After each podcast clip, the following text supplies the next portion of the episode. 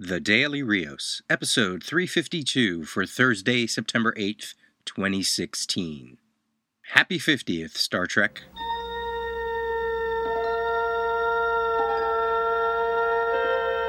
Space, a final frontier.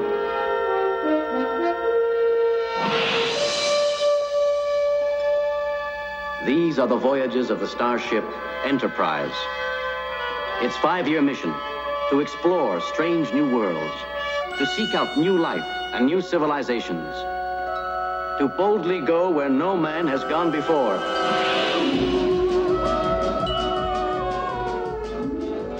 Today marks the official 50th anniversary of the first aired episode of Star Trek The Original Series. Much of that original series went unwatched by me as a kid. The first Star Trek movie I saw in the theaters was Voyage Home, and I'm pretty sure I went along with friends who were bigger Trek fans than I was at the time something about the Earth setting of that movie was a little bit off putting to me. You know, I sort of felt like spaceships and sci fi belonged in space. Now, obviously, uh, I would change my mind uh, soon after. My Star Trek began in September 87 with The Next Generation. I can remember news reporters sitting in with a group of Star Trek fans before and maybe after watching that first episode. It seemed like an important event and I was at a perfect age, just shy of 15 years old, to be captured by its newness and by the you know hype surrounding this new series that was coming, you know, Star Trek back on TV. Next Generation gave me a chance to get into the Star Trek mythos and the Star Trek history and lore, and I quickly became a fan. I think if I look back and go over all of the sci fi stuff that I watched or read as a kid, it's no wonder that Star Trek appeals to me more than other franchises. Shows like Battlestar Galactica, Buck Rogers, Star Blazers, watching Hitchhiker's Guide to the Galaxy on PBS, or uh, movies like Close Encounters of the Third Kind that was played on HBO over and over again, Flash Gordon, The Black Hole, I was just doing a purge in my room for uh, a late summer cleaning of my room and um, came across an old Disney Black Hole picture book that I pulled out and I said, Oh, I got to read this again. And then there were books like the Foundation series by Isaac Asimov, comics like Atari Force and a Mega Men. I didn't see Star Wars in the movie theaters. I'm not necessarily a Star Wars kid. I may have seen Return of the Jedi but it doesn't resonate as strongly as watching that first Next Generation episode. And certainly thereafter, making sure to go to the movie theaters for things like The Undiscovered Country, dragging my younger sister with me to see Generations, and then eventually just going to see Star Trek either alone or with whomever, and not missing any of the sequels. There's a certain kind of sci fi that I just find myself attracted to. Um, strongly. I mean, I'll go either way. Hard sci-fi, sci-fi, sci- uh, science, fantasy, space opera, space fantasy, etc. I was the geek in the family for watching Star Trek: Next Generation. My cousin, when we were younger, was the ultimate Star Wars fanatic with all the toys and such. Uh, and while I had a few action figures and a record and one Millennium Falcon tiny little ship, I had no Star Trek toys but that's okay because Star Trek was on. It was on TV every week for me to watch. And then, of course, with Next Generation came DS9 and then Voyager, and yes, even Enterprise. I have not seen every episode of all of those seasons. And of course, here years later, with three new movies already out and a TV series on the horizon, it's a good time to be a Star Trek fan. I certainly can't forget the comics or the novels like Reunion and Imzadi, Federation. I've always wanted to read Peter David's New Frontier series just because he used uh, the character of Shelby from all the Borg episodes.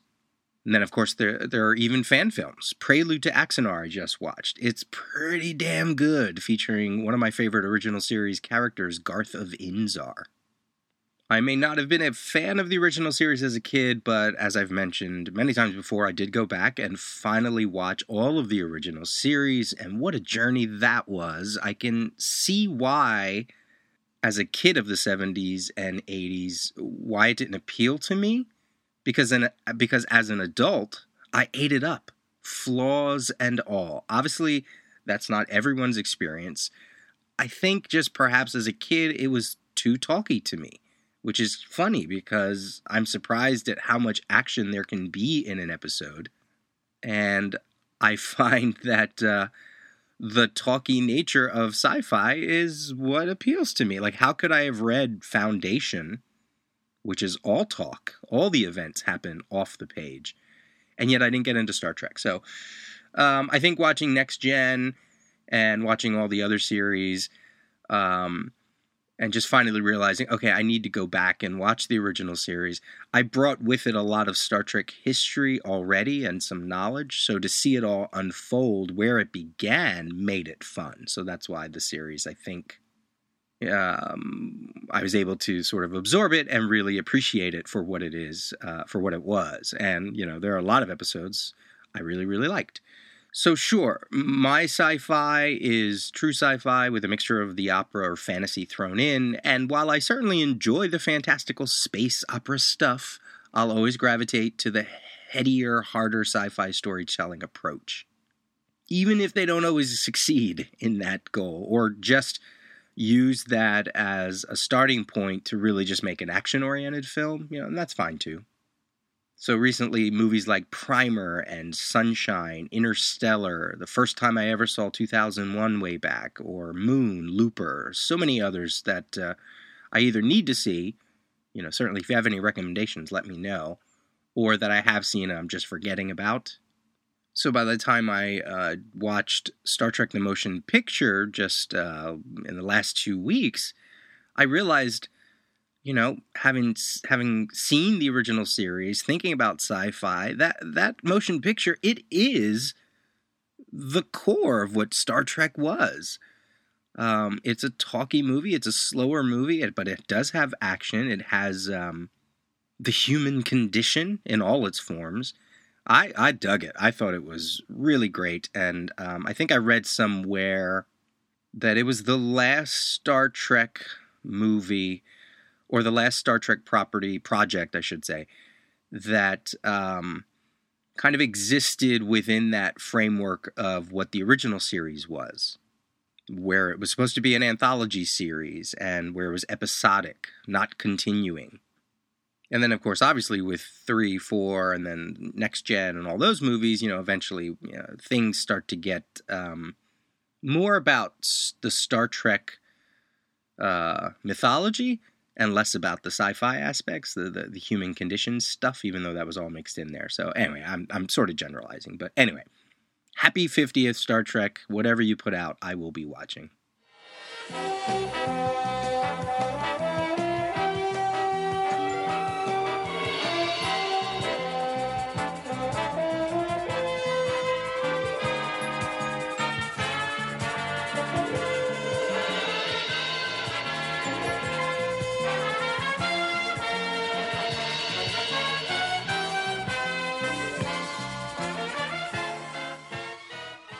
As I mentioned in a previous Daily Rios episode, episode 347, I talked about the original series and I rattled off my top 10 favorite episodes.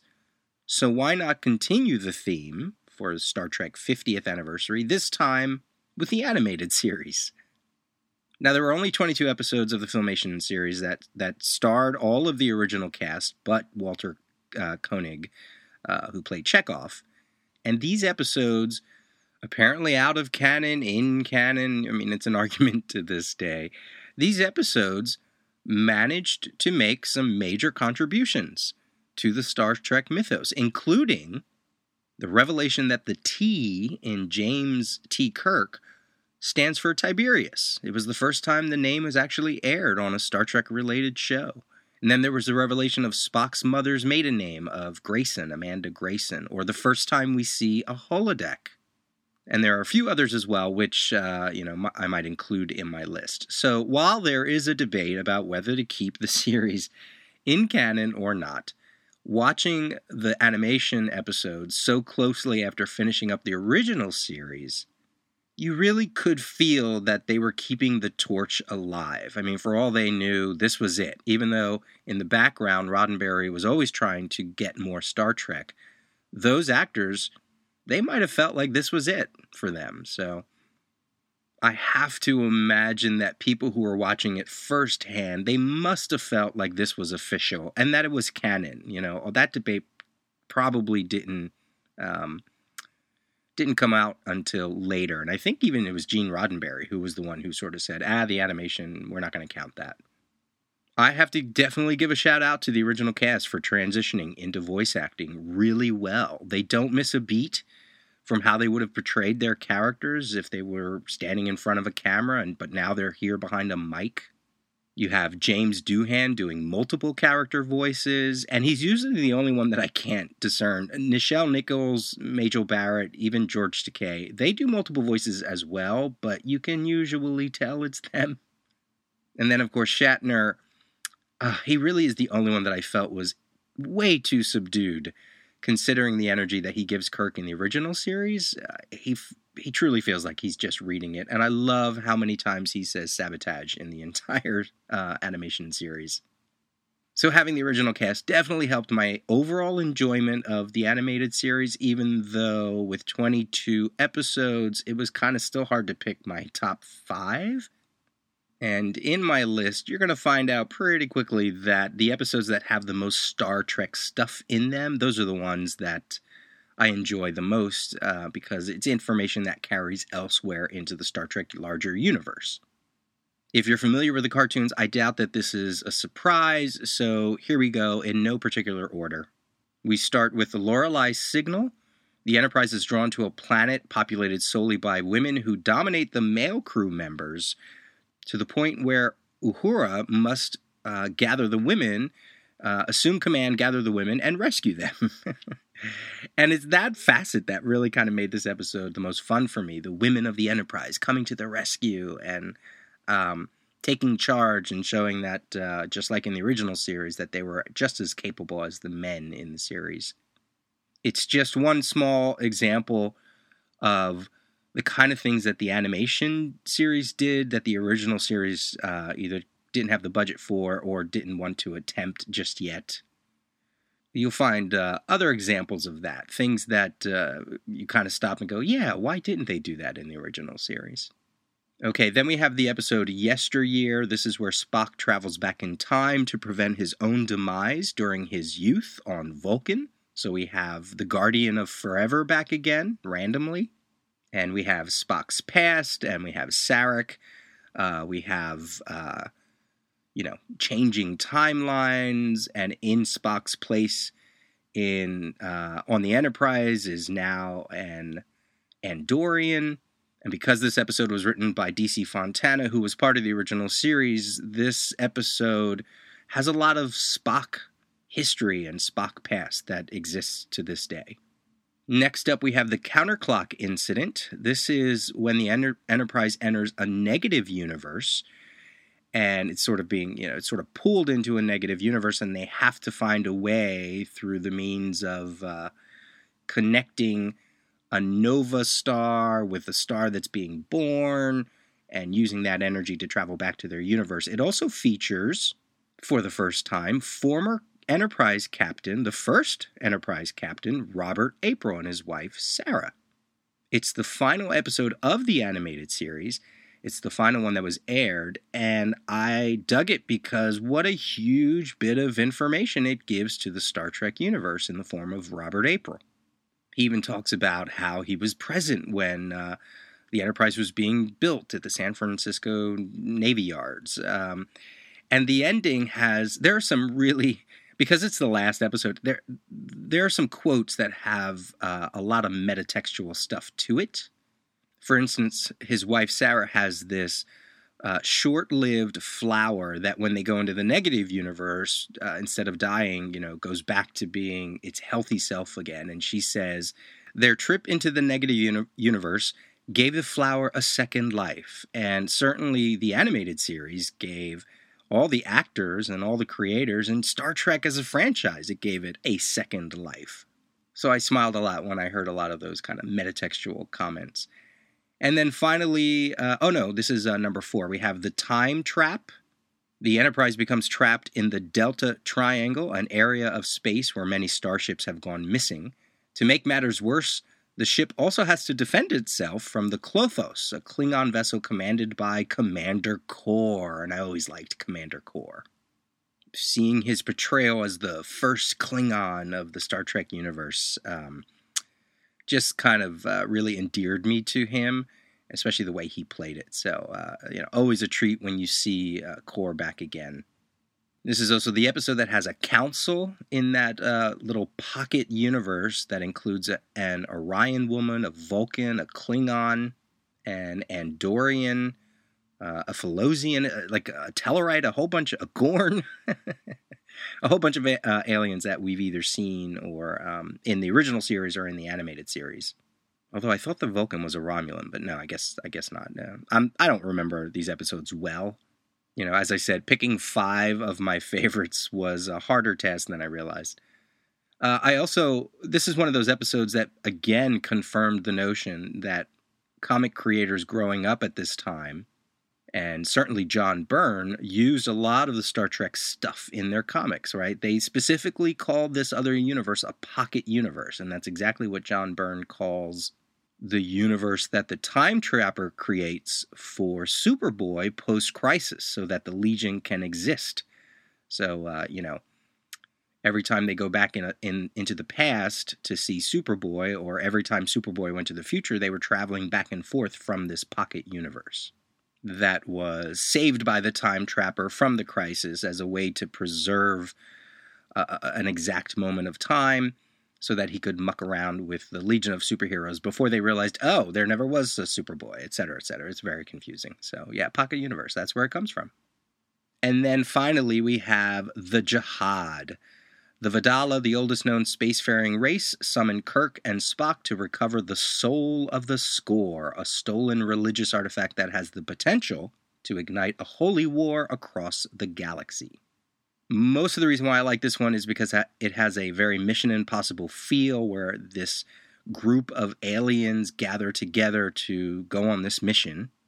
Uh, they all have their individual skills, which is why they were chosen. It's like Mission Impossible. It's like the Suicide Squad. It's it's a fun episode to me, even if it doesn't necessarily always make sense. Um, and I think it's because again, it kind of opens up the Star Trek universe, even though a lot of these aliens and characters we never really see again. But uh, yeah, I like this one. I like this one a lot, actually. So there you go. That is my top five uh, Star Trek animated series episodes list. Um, they're not all great. I'm telling you, watching some of those animated series. The one by Larry Niven, you know, the, the sci fi author Larry Niven, I had to rewind multiple times. I could not follow it. It's the one with the gun, the ultimate gun that can do a whole bunch of things. It's it's so bizarre that one definitely is not one of my favorites. So if you've seen the animated series, let me know what episodes you enjoy. And if you're a fan of Star Trek, how did you celebrate the 50th anniversary, if you did at all? And uh, as I said, I'm certainly looking forward to Star Trek Discovery. Discovery, we get new tidbits of information every day about it. As always, you can reach me by peter at thedailyrios.com or follow me on Twitter, Peter J. Rios, or leave a comment on the website, thedailyrios.com. This has been episode 352 for Thursday, September 8th, 2016. Live long and podcast. No, live long and prosper. Bye.